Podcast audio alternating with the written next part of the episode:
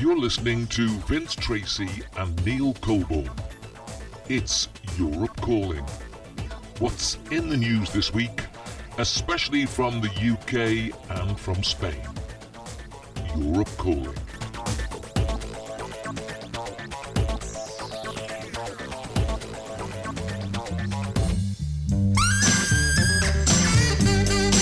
A very good day. Welcome, everybody, to the podcast with Neil and Vince.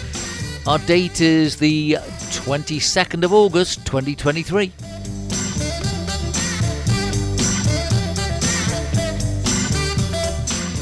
Okay, our weather stinking hot. I can't really say much else other than that. Uh, the definition on the mountain is good.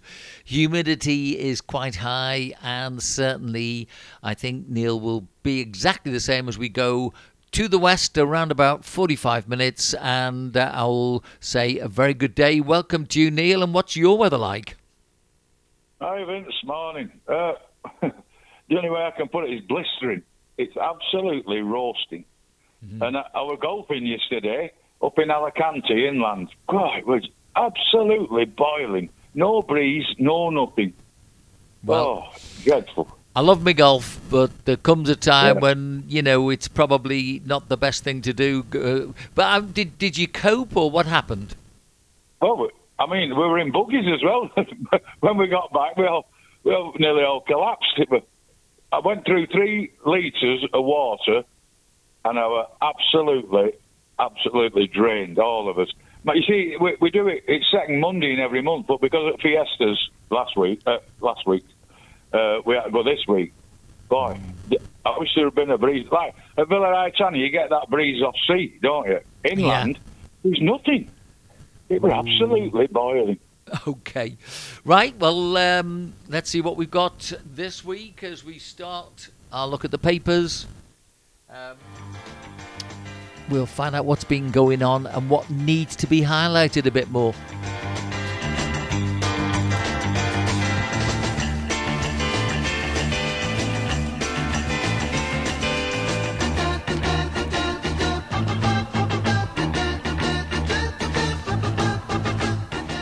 Okay, so f- uh, five tourists have been fined £30,000 each this is because they've been climbing from one hotel balcony to another, a craze known as balconing in Magaluf as party uh, resort decides to crack down on the dangerous behaviour.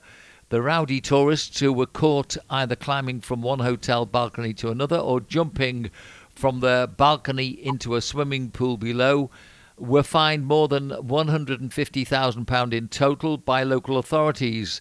They were also kicked out of their respective hotels, according to Calvia Council, which covers the tourist hotspots of Magaluf and Palma Nova. Right. Uh, have you been there, by the way? Yeah, I've been Magaluf, yeah. Yeah, I mean, yeah. you know, when you actually look at the uh, the structure of the place and the actual location, I mean, it is a nice place off season. Uh, but the minute you go on season, well, it's a totally different attitude, isn't it? Oh, it's crazy. It's, it's, it's like a madman. It's like bull running down the street with some of these youngins. But I mean, how stupid can you get? They go and have a few beers and this, that, and the other. They all think they're supermen. They'll just jump into next door's balcony and this, that, and the other. And all of a sudden, they're down below, dead as a dodo. And I mean, they've warned about this for donkey's years. It's even up in hotels, isn't it? You know, yeah. to say, do not go balcony, you will be heavily fined. And they, they, they oh no, nobody will know it's us and this, that, and the other. They get fined now. It'll be, you know, all cheers everywhere and no, I can't afford this, that, and the other. But they never learn. Never learn. So uh, I've no sympathy for them. And what about if they don't pay the fine? Because, you know, there's not going to be many people that have got £30,000 to pay a fine very quickly. Yeah, well, you know, they'll be crying to the mums and dads, bank of mum and dad and all that lot. But, I mean, I don't know how they go about it, but you know, have they been sent back or whatever, or do they have to, you know, make a, you know, bank transfer or anything like that? I don't know, but it, it needs, you know, it, it, this is what I'm saying about that's when you know the the uh, the punishment, you know, to the crime. I think it's all right because you'll not do it again. If you find thirty thousand, you've got to be paying it off for about 10, 15 years. You know. I'll tell you what was in my mind because obviously, uh, like yourself, my first reaction was. Um, it's the only way they're going to stop it because we've lost about, I think it's about six or seven already. People have killed uh, themselves by doing that in the last year. So, you know, it is a problem that has to be uh, resolved. And of course, you know, the, the British government seem totally unable to solve things like this. It, it, but I'll tell you what, it, it also contrasted for me with another piece that was in the paper today and it was up in Castilla, which is up the coast from here. And um, you know they're doing the running of the bulls in the streets, and there's a teenager gets caught by the bull, and uh, he's been really made a bad mess of. You know, it, the, the bull really has got hold of him and flung him in the air and everything. Um, I, I, mean, it, it's this idea of the adrenaline rush, isn't it? Really. Well, uh, when I had grandkids over, you know, they they wanted an adrenaline rush, so we went to uh, Terra I do all them rides. I, I love them. Would I would I go running in front of a bull, hoping it won't catch me? No, thank you. Would I go balconing? Would I, you know, on holiday? No, I wouldn't.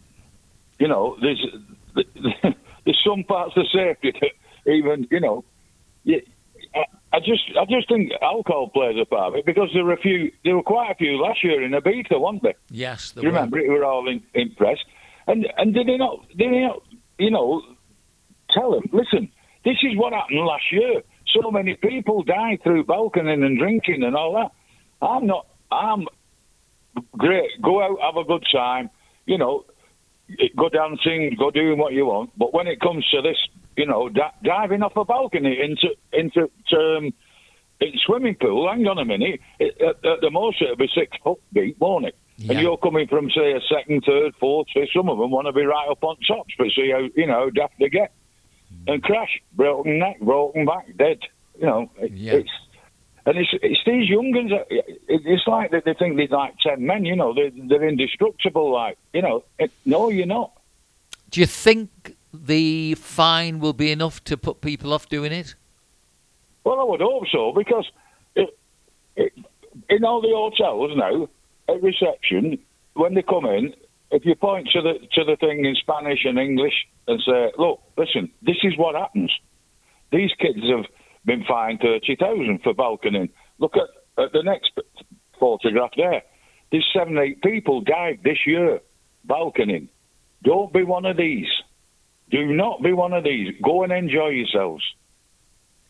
Yeah, I mean, it's not being a terrible choice of words, but it's not being a killjoy. I mean, it is a dangerous, very, very dangerous thing to do. I've got to say, when I was younger, I would never have done anything like that. I mean, is it that uh, I was boring? I don't think I was. I did, I did plenty of things that were really a bit sort of borderline, but I would never have done something to en- endanger my own life like that. Yeah, we, we used to, we used to climb trees, getting conkers, didn't we? And, you know, and all that, and and putting swings uh, on trees. You know, tie a rope on thing and swing out. And the, like River Irwell, where I were, uh, you swing out over at River Irwell and you come back in. If you fall off, you get up, dust yourself down, and, and away you go again. But doing this balcony from high floors, no. But hang on a minute. There's, there's difference landing in water and landing on concrete. Yeah. It's serious. Yeah. Okay. And it's not, if you say it's not being a killjoy, it's trying to explain to them this is what you, this is what happens when you've had drink and you think you're, you're invincible. Yeah. And something goes wrong, and then we've got to tell your parents, and then we've got to, you know. Yeah. Uh, no. I'm, I'm with you. To- totally agree with you. Okay, here's the next one then.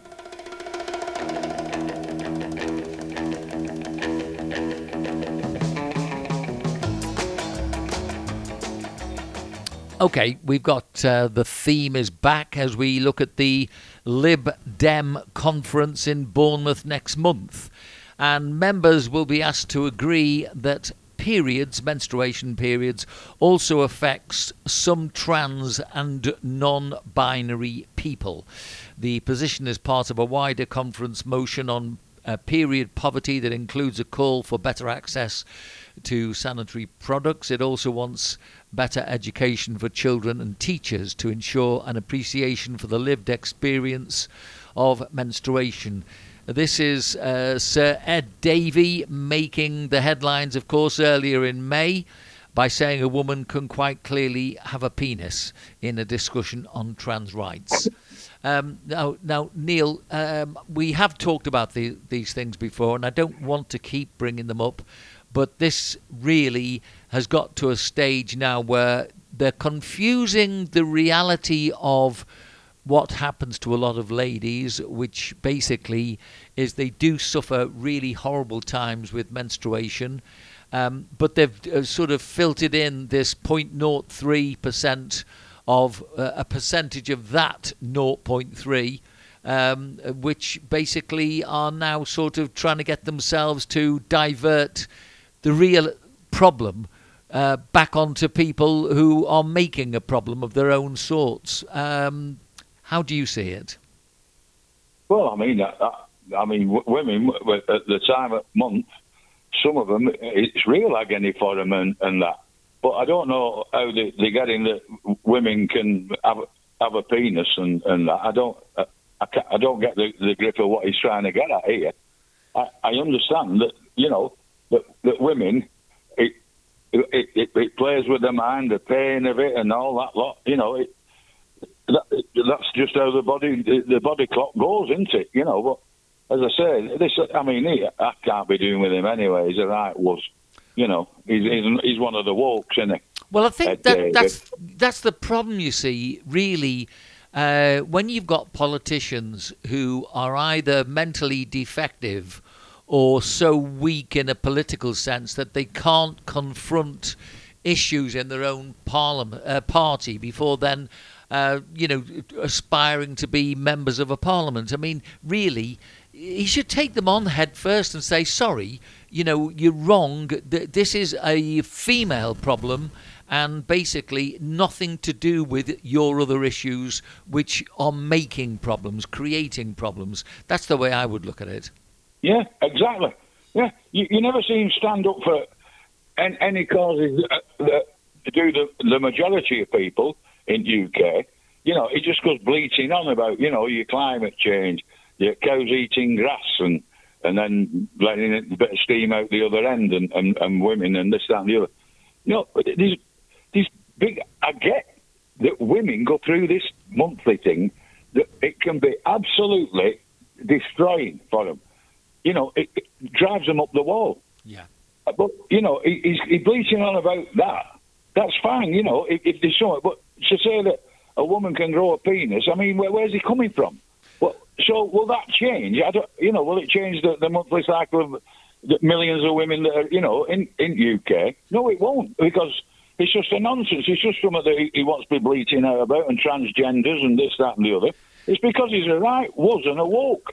What really is more worrying is that British politics, and don't forget, we don't live in the country, so we're only commenting, uh, but British politics needs middle ground because at the moment it's very fuzzy in between uh, the things that the Tory party do and things that the Labour Party do. I mean, y- you need something that you can identify with and vote for, and it doesn't seem to be there. Same with the, maybe the politics here. You know, it's either left wing or right wing, and you you need sensible middle ground politics really to, to get rid of our problems. I, I would think anyway. Exactly. You know, you've got them on the left and them on the right, and what you've got to do is get a party that will listen to both sides of the story and try and come together on working, you know, working at making things happen. While they're saying one thing and they're saying the other, nothing's getting done. Nothing's happening. And and then you've got you've got you like your Keir Starmers. I've not seen him for weeks, yeah. months he's just hiding, hoping that they will get in, and then trust me, the press will come down on him like an absolute ton of bricks. And it's the same, you know, because it's only them two really. You're not going to get the Greens and the and the uh, Lib Dems and, and all them. They might win a few seats here or there, but then they've got a different story. Yeah. to, to whoever gets in, you know, between uh, Tories and Labour. They've got a different story. So they'll be coming out with all the same jargon, but no, nothing will ever get done because them two parties are not bothered about them, really, even though they, come on bleating and say, oh, well, this is what we've got lined up. Yeah, it's always getting lined up. It's been going on for donkey's years Yeah. on both sides of them, you know. Okay. Um, here's the next one then.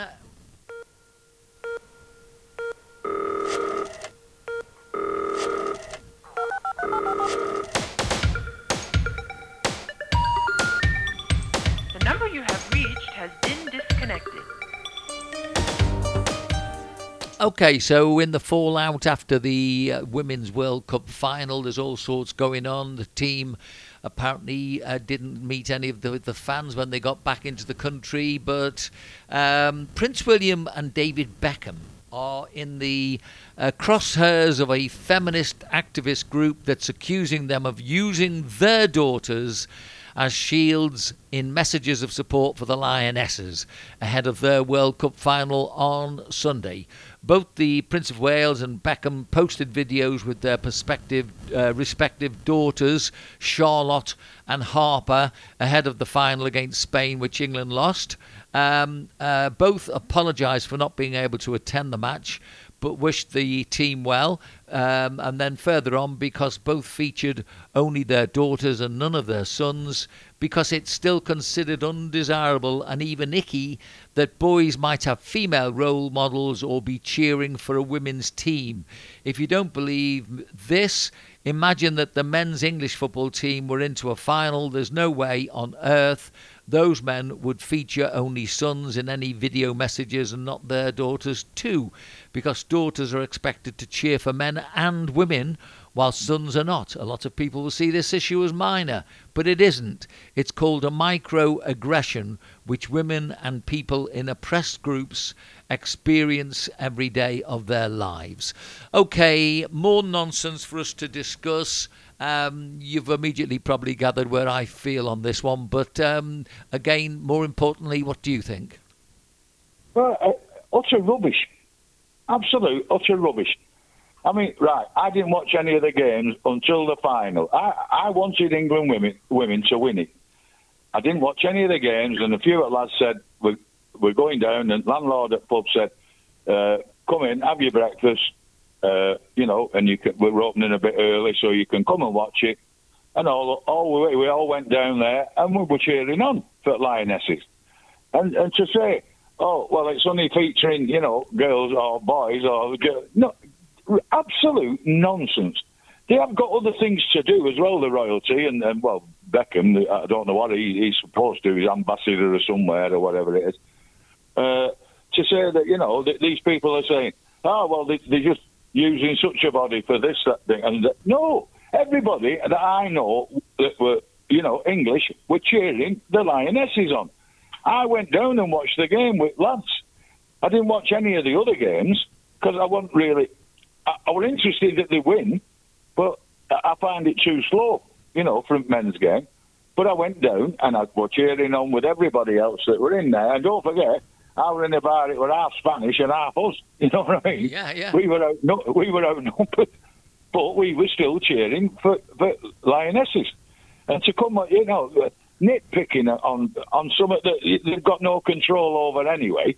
You know, they just make me laugh. These they, they've got to have something to moan about, argue about, and call other people for not doing what they think that they should do.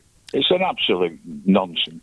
couple of comments which I think are worth looking at. The first one came from New Zealand, um, and if they had included their sons, if George had been in William and Charlotte's video, why are you using your son to overshadow his sister? Don't you think girls can stand alone without their big brothers for support? Absolutely Exactly. right. Exactly. Perfect. Yeah, it says it all, that really, doesn't it? Then another one from Manchester. Um, why are where are the feminist groups? Any of them? When schools, businesses, sports are allowing biological men into women's toilets, changing rooms, hostels, and ruining women's sports. Silent. They sit on the fence, afraid to offend trans women. Exactly. Perfect. where were all these transgender ones? You know, all these transgender men dressed as lionesses and all this shouting and bleating and God knows what. No, they just, as you say, when it comes to when you should be making your point, if it's the point that you want to make and nobody wants to listen to anyway, is, you know, exactly what she just said and the other one said. Absolutely. No, we'll, we'll not get as much uh, uh, screen time because it's a World Cup. It's about football. You know, you, you, you'll be having uh, men playing in women's football then, will you? I don't think so.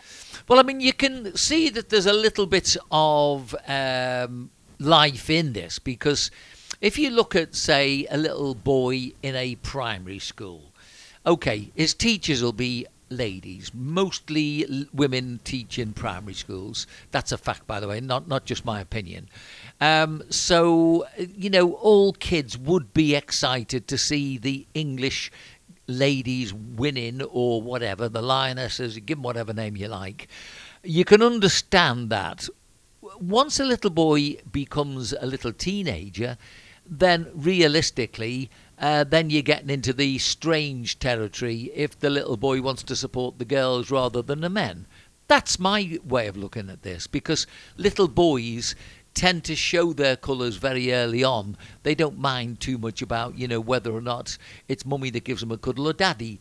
Um, it gets a bit different when they get a bit older, and it's not always something that is sort of um, pre-planned and taught. It's just natural. Um, okay. Yeah, yeah. They, they, they follow their own team. They'll have their own player, like like the little girl. will have her favourite player the, the lad, the, the teenage lad, will have his own team and his and his own player. You know, his, his own favourite player, and that's how life is. You know, you, you can't ask everybody to love every other person. You know, here, there, and everywhere. That's how little lads and little girls grow. Or girls do a lot in athletics and stuff like that.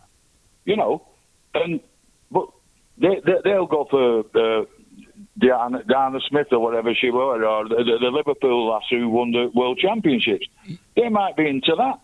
But lads go on a different track.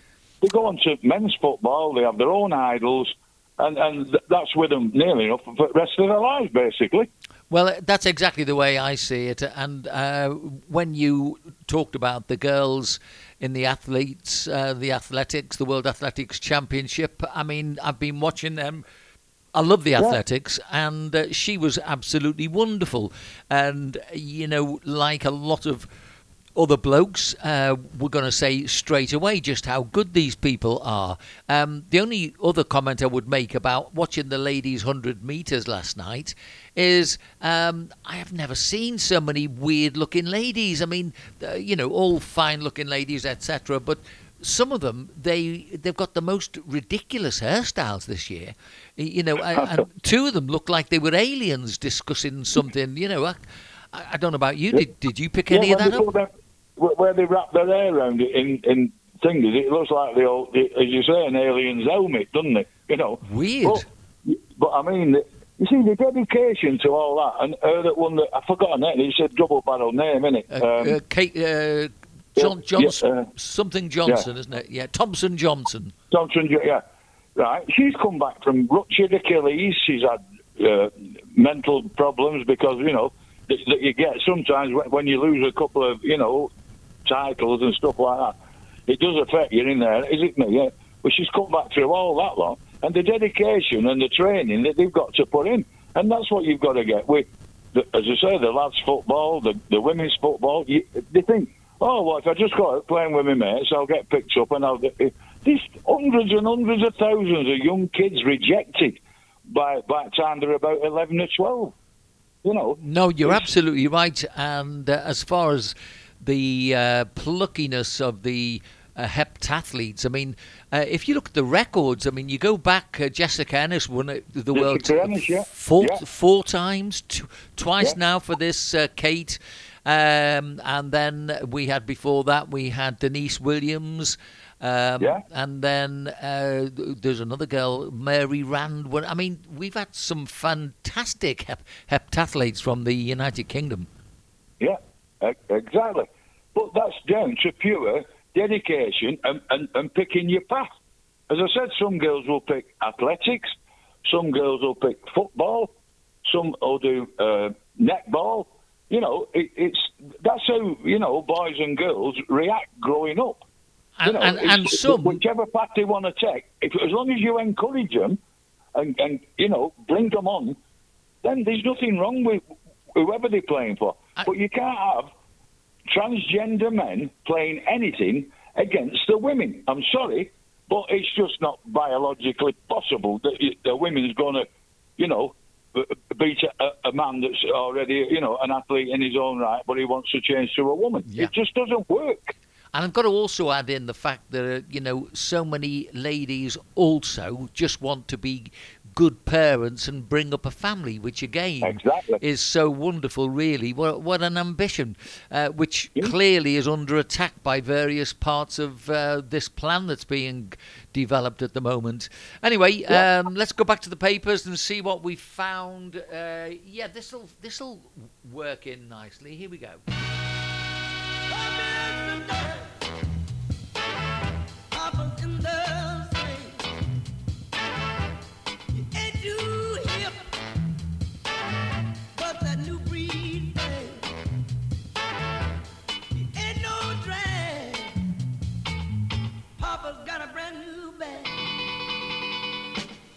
Now, Neil and I are looking, well, as ever, at uh, parts of the media, the press, to just find out what really we're, we're being encouraged to think in some respects, made to think.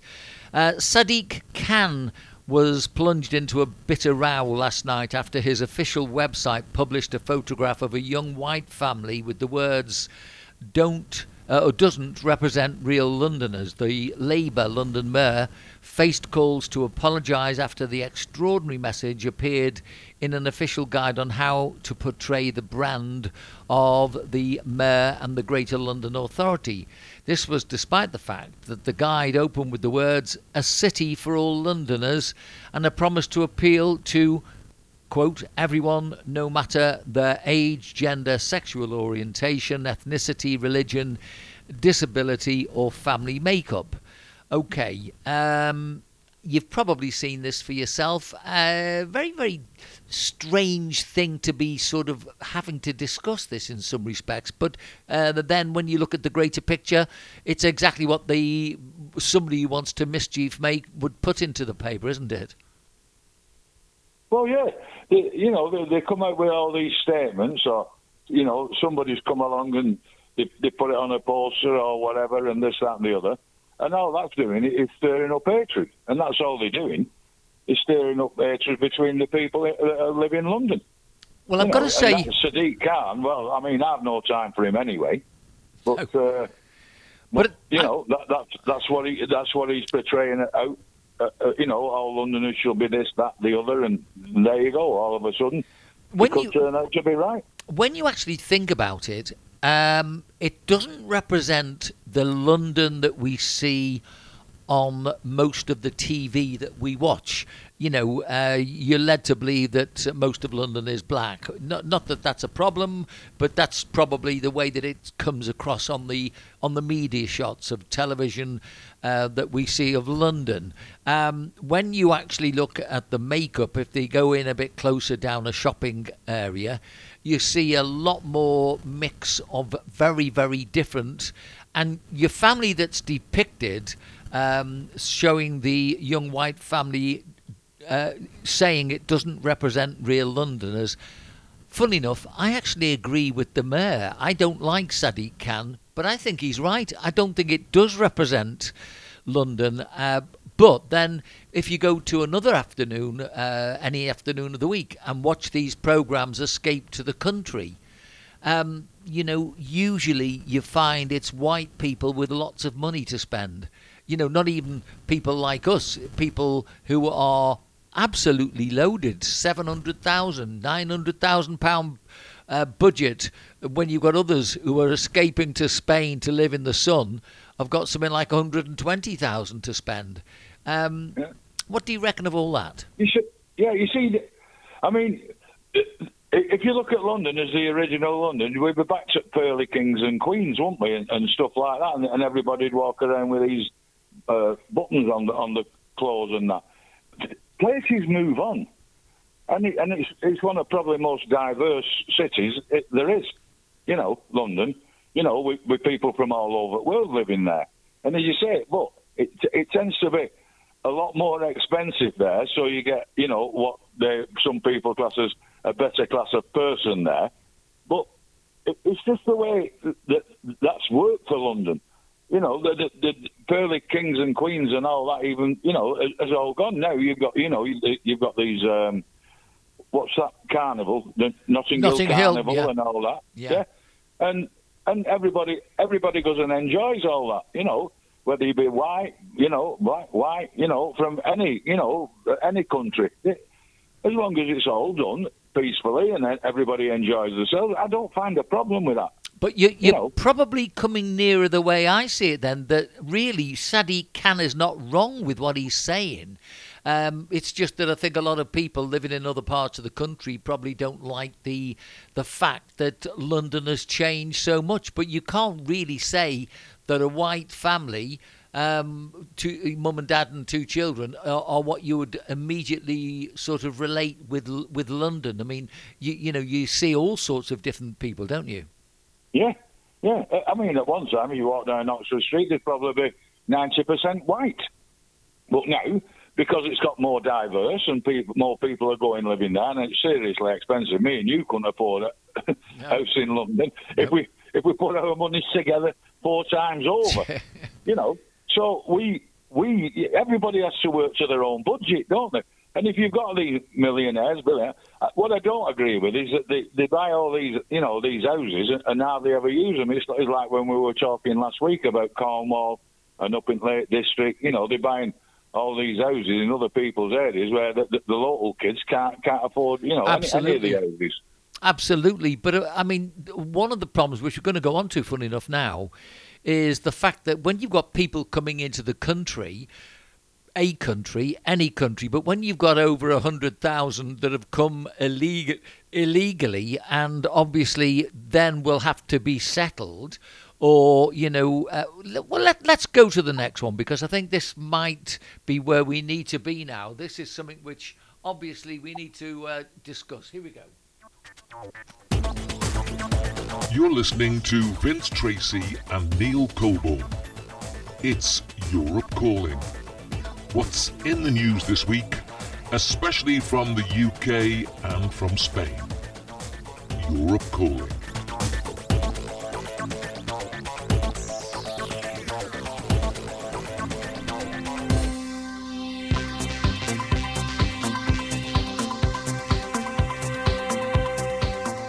Okay, well, we've been here before, Neil. It's Britain's extraordinarily soft touch approach to assessing asylum claims uh, by illegal migrants, is what was revealed by the Mail on Sunday. And the newspaper has obtained a copy of official guidance issued to the Home Office uh, for their staff who have got to handle the backlog of 170,000 applications. I said 120, 170,000 um, by foreign nationals who arrive in small boats or who were smuggled in the back of lorries. So uh, let's see the bullet points that they make. Officials have been told they cannot reject the testimony of a migrant who is caught lying. Now let's go over that one first. I mean, if somebody's caught lying on the way in, they're not going to start becoming Mother Teresa of Calcutta while they're here. I mean, you know, they've already started the ball rolling, haven't they? Once you start with a lie, then the lies just go bigger and bigger and, and more, don't they? You know. Well, um, I mean, that just really beggars belief. They go to the second bullet point. The staff are ordered not to be sceptical when quizzing asylum seekers, including those who have come from safe countries. So, what we're saying is really people can come from anywhere. People, come, come, come to UK, just walk in with no papers, with no passport, no nothing, or anything you want. Come in and we'll look after you. Well, how do, how can that work? When I when I'm English born, British passport, when I go back, I've got to have my paperwork, everything with me, and all that. We- We're not after getting rid of migrants. You see, you never hear, hear them say illegal immigrants. No. This is, you know, the, you never hear that word. But yeah, but you know why? These migrants are coming from here, there, and everywhere. Some of them have not even seen a bullet fired in the country anyway, and and they can come across with no paperwork or anything, and we've got to put up with it, and it takes about two to four years or something before we can process them. Listen, get more people in there processing them, then they're illegal. Sorry, you've got to go. But you've then- got to go. Then again, you see, if you look at the way these newspaper articles written, because they don't say illegal immigrants, it's already filtering down the emotions so that people will not see it as illegal. That's the key. When you go to the third point, asylum seekers must be reassured that they need not answer upsetting questions. You try and get in America or one of these other countries with a passport, and you're asked questions, aren't you? What you here for? I'm here on holiday. Well, who do you come with? Where are you going? Where are you staying? What you? Oh no, you're going to UK. They, just tell them that you think that that question's upsetting you, and you'll be all right. You'll be able to go through. I mean, UK people, you know, that bought houses years ago, no, they can only stay in Spain 90 days. If, if they come and they, they've out, you know, they've out, they've outrun the, the thing, they, they get sent back until you, you, your 90 days you can have again. You know, and we're, we're letting them come in for the rest of their lives. For, uh, none of them, are, you know, they're all illegal. I'm not, not all, I mean all illegals. They can just stay here and, and not answer any questions with no paperwork and this, that, and the other. And all it's doing is putting pressure on all the places that they're going to be sent to, and they, they'll not probably not do a day's work in their life. You know, Okay. so we've got to give them benefits and a home and everything else. This was the fourth bullet point that that I looked at. Home Office staff are forbidden from asking questions about sexual preferences or activity in cases where migrants claim to be fleeing persecution because of their sexual orientation.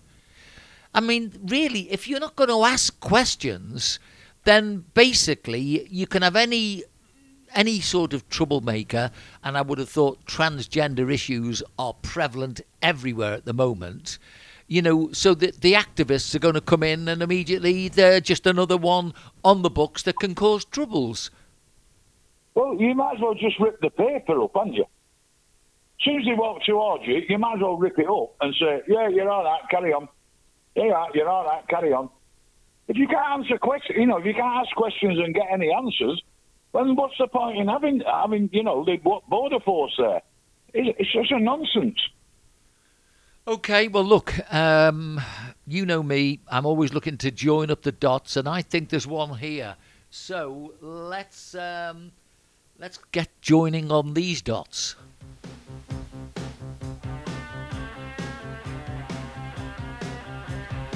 Just remind our listeners that all these things, all these topics that we discuss, these are in the press, they're in the media, they're there for everybody to read.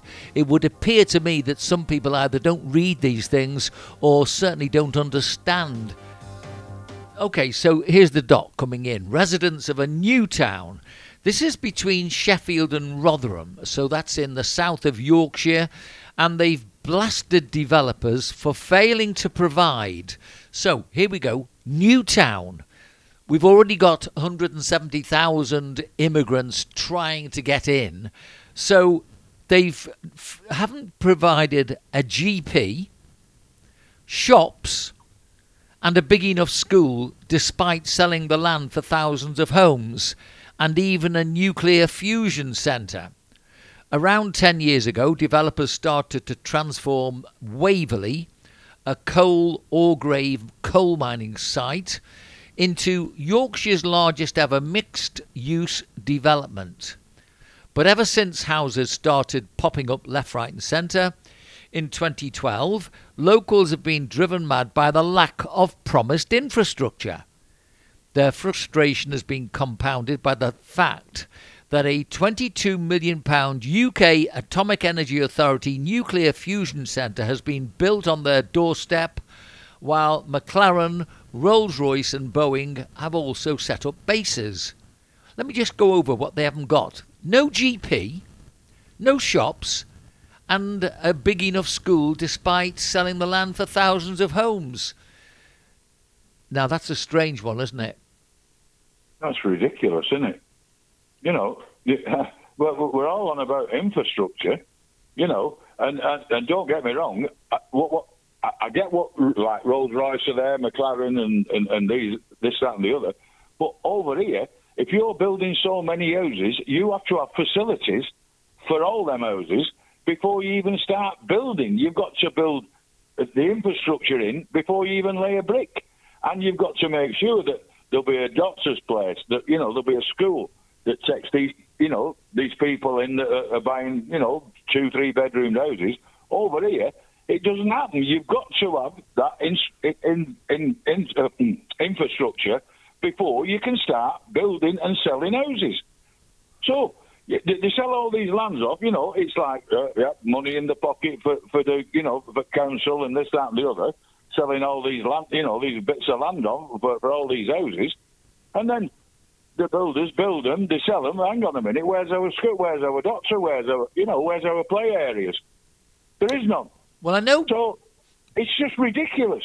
I know back in the 80s when I was at college, we were looking at a thing uh, called the structure plan.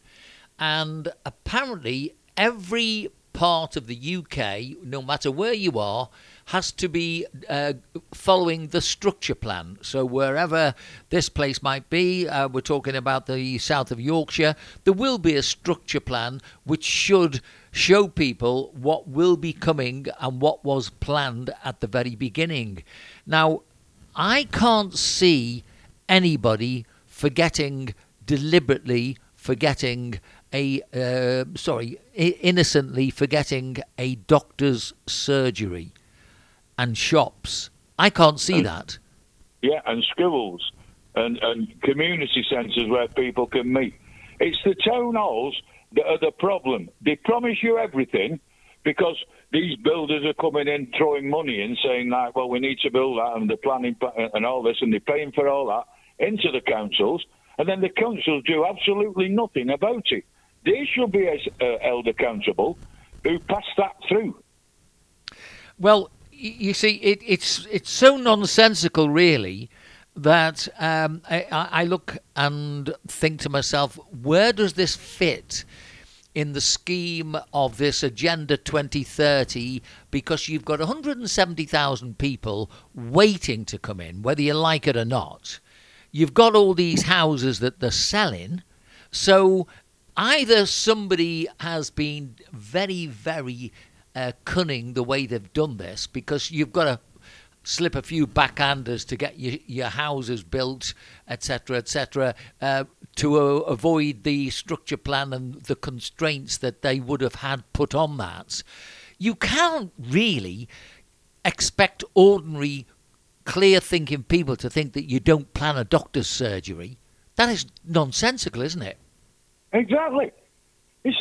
I mean, you should, ask everybody, everybody that's come over, you know, in summer that we we meet up with and this and the other, and they're saying, you, you've got a phone between this time and that time to get us a doctor's appointment, and then you're eight weeks further down the line. They say, well, it could be 20, 24th of October or something. Hang on a minute, I could be dead by then. I need to check out what, what my problem is. You know, and uh, schools, you, you can't you can't just keep letting people in and having a school that only, you know, somewhere on, on edges, of, you know, uh, um, on, on rural areas, there's only about 40 kids in a school, a tiny, tiny small school, and then you're going to let another 100, 120 in, and well, how are we going to teach them? We've not got any seats for them. We've got no, nothing, that, you know, that we can say, you know, help them out with.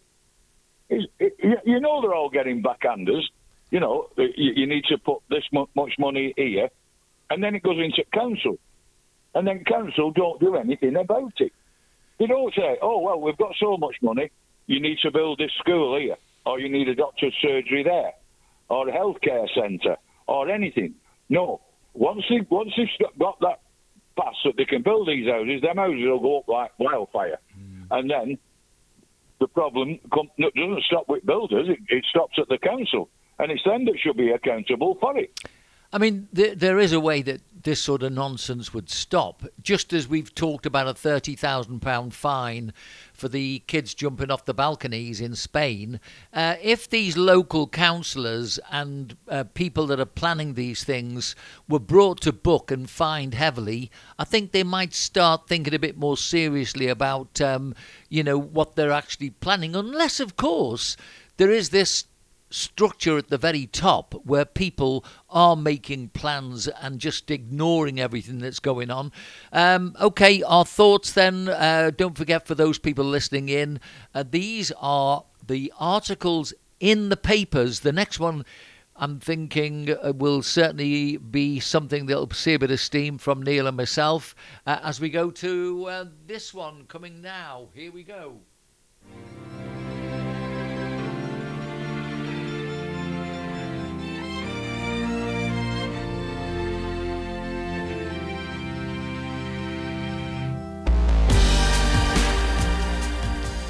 So don't forget, we're talking about organisers. There's always a group of people that start things, become the uh, steering committee and the planning committee. So there's always a group of people.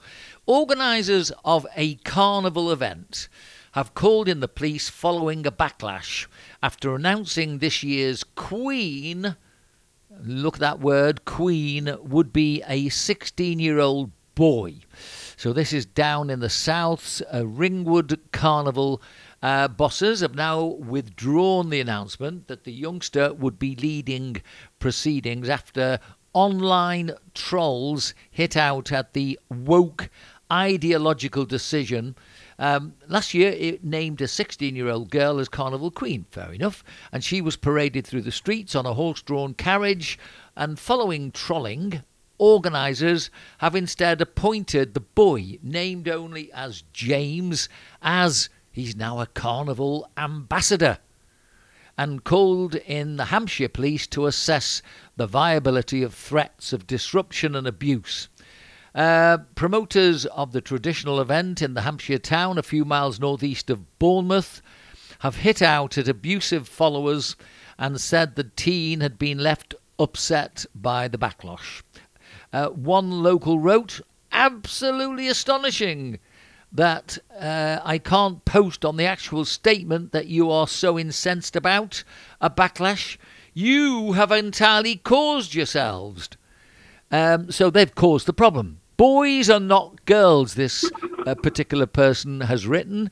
Boys are not girls. If you wanted a boy to be your figurehead, make him Carnival King or Prince. You people talk about creating a day of celebration and fun for friends and family, and in the exact same instance, impose a woke ideological stance on the whole thing, thereby completely undermining your own event.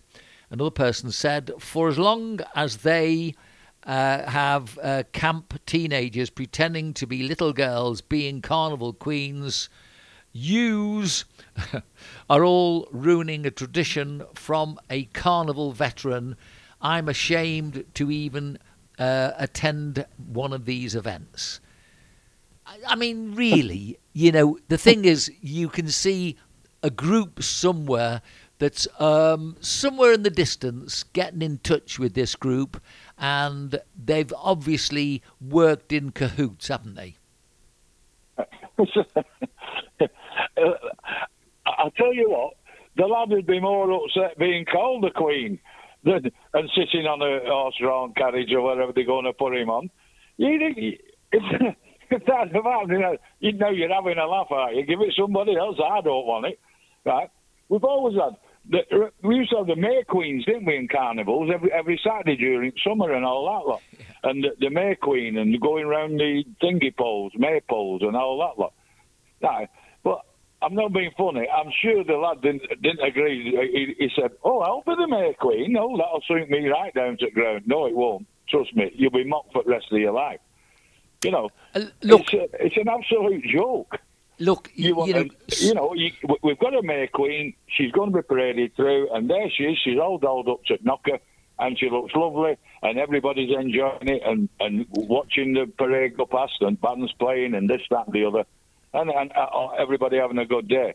But as you say, somebody's come from out of the dark to say, no, we need a we need a, a boy as a, a as a May Queen. Do yourself a favour. A, a boy will never be made the Queen of England. Trust me. Well, I'm looking A at. boy Um, will not be made a Queen of England. I, I'm I looking. The King, yes. Right, sorry, Vince. Go. Yeah, no, I'm just saying. I'm looking at a, a photograph of when Anne and I were asked to go and judge uh, beauty queens and you know uh, this sort of thing um, at, at different fetes when uh, I was on Radio Merseyside. And basically you know Anne used to come along and she would be feted and you know they they they'd treat us really well. Uh, but I mean it was always there was none of this nonsense that they've just started uh, creating which greatly makes me feel that all this is part of the same horrible plan, Agenda 2030, and quite honestly, um, pff, I better move on because otherwise I'll, I'll end up getting so cross. Let me give you the next one then, uh, Neil. Here we go. Here's our Right. next one. Right, so. Who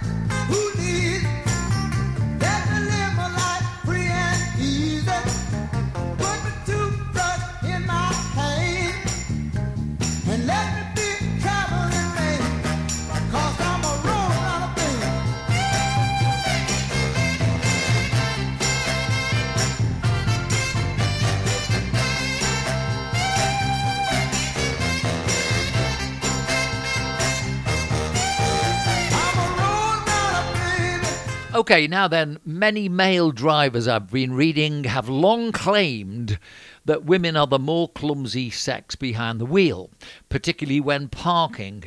But figures suggest that women are in fact far better at manoeuvring the car into cramped spaces.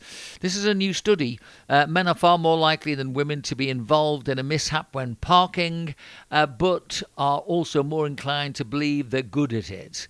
So, look at a comment and then we'll discuss it. My late mother was army trained and never required a license. She drove army trucks in blackout from the southeast to Cumbria when there were uh, sorry when there were few major roads.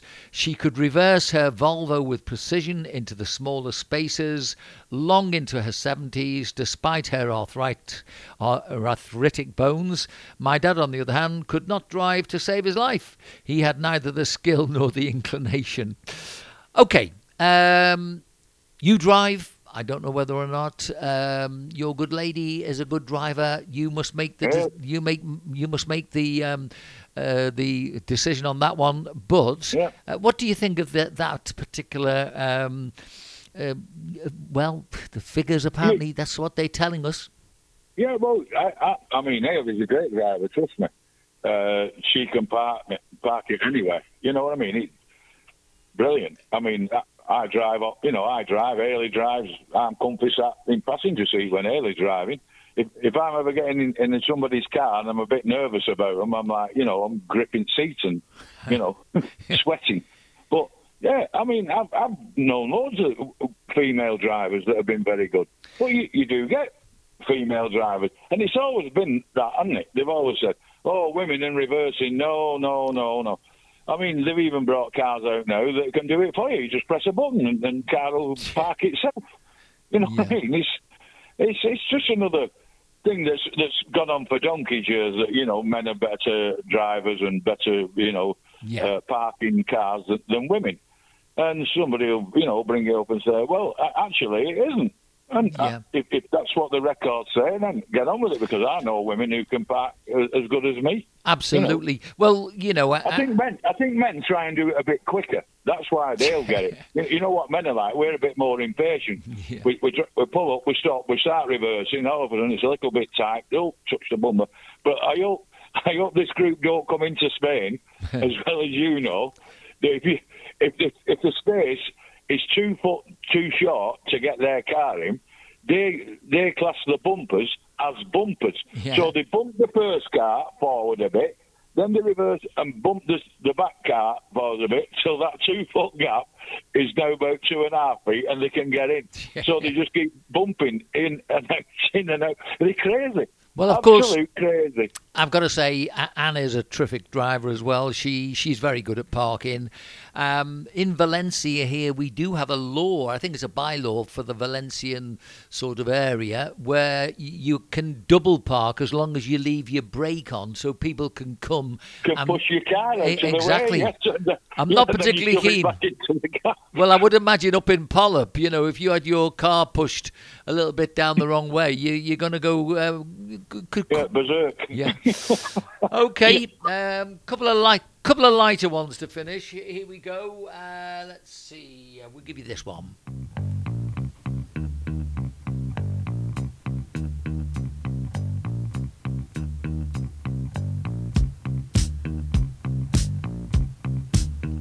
Okay, so we're going back to the Queen uh, that sadly is no longer with us, Queen Elizabeth II, and she expressed regret that the rise of the digital age meant she was greeted by a sea of mobile phones on walkabouts.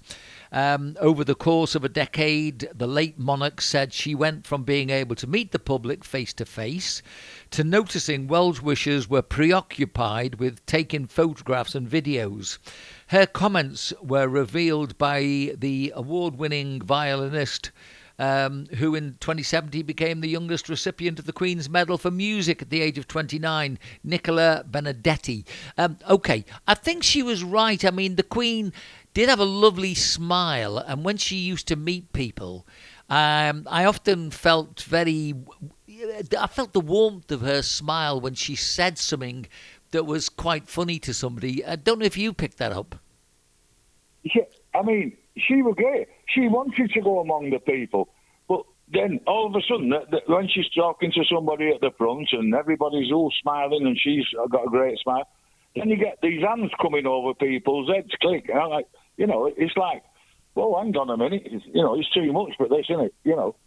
So, but yeah, I, I, I mean, she, I can't fault Lizzie one bit. She, she was fantastic. Yeah. And uh, she weren't frightened of meeting everybody. You know, Well, we I were- thought she was fantastic. We were out uh, the other day sitting next to a group that came in four people, mum and dad, two kids. So they sit down. This is a meal, family meal. So they all sat down. The first thing they all did, they all took the phones out. And do you know what? I think for the whole of whatever the t- 20 minutes, 40 minutes, uh, best part of an hour, they didn't speak to each other. I mean, these phones are taking the uh, human bit out of people going out together. Horrible. Exactly. I, I, I never check mine out. But people will say to me when, like, tonight I'm out in Benidorm going meeting some lads or, and, and girls that are over, and we're going having a drink. They said, "Oh, I phoned you ten minutes ago. See if you're on your way out." I said, "Where's your phone?" I said, "Where it always is on settee." Yeah. Because if I'm going out, I'm going out to have a talk and a natter with people, and me and Ailey will talk to other people all the time. But if somebody starts getting phone out and then starts talking to me while they're looking at the phone as well, I say, "Listen, I'll see you in a bit. See you. ta Yeah. I'm off." Well, Yeah, for, for me, be doing with it. For me, this all started when we went to Australia. We got off the plane, and all the people in Australia were walking around like zombies looking down at the phone. And I remember saying to Anne, this was 2013. I said, I just hope this doesn't come to Spain. And here we are, you know, we are. discussing exactly Yeah. the way it's gone. You see, the problem with it, Vince, is the art of conversation is dead. Absolutely. That's the trouble, because people can't hold a conversation now because they're typing everything all the time. Yeah. You know, I think it's very, art very, and- very sad. Conversation helps everybody. You know, everybody's got an opinion, everybody's got a different opinion or whatever. Or how's somebody doing and this, that, and the other. I mean, me, if I had to type like five lines, it'd take me about 40 minutes. I'm a one fingered presser, you know, Yeah. to make sure I get it right. But What- no, the art of conversation, it's so sad that it's, it, it's, it's a dying thing now. 30 seconds to tell me what do you think about the Lionesses not meeting their fans at the airport? That, that's not right, is it? No. I mean, it, it's one of them. They- they've all cheered you on through Europeans last year, to World Cup this year. They've all watched you on telly, And as you come back, you go back. All right, you, you you've come second, but you, you, did, you had a great performances, and you were in a World Cup final. A lot of people will never see a World Cup final. And when you get to the airport, they're all there.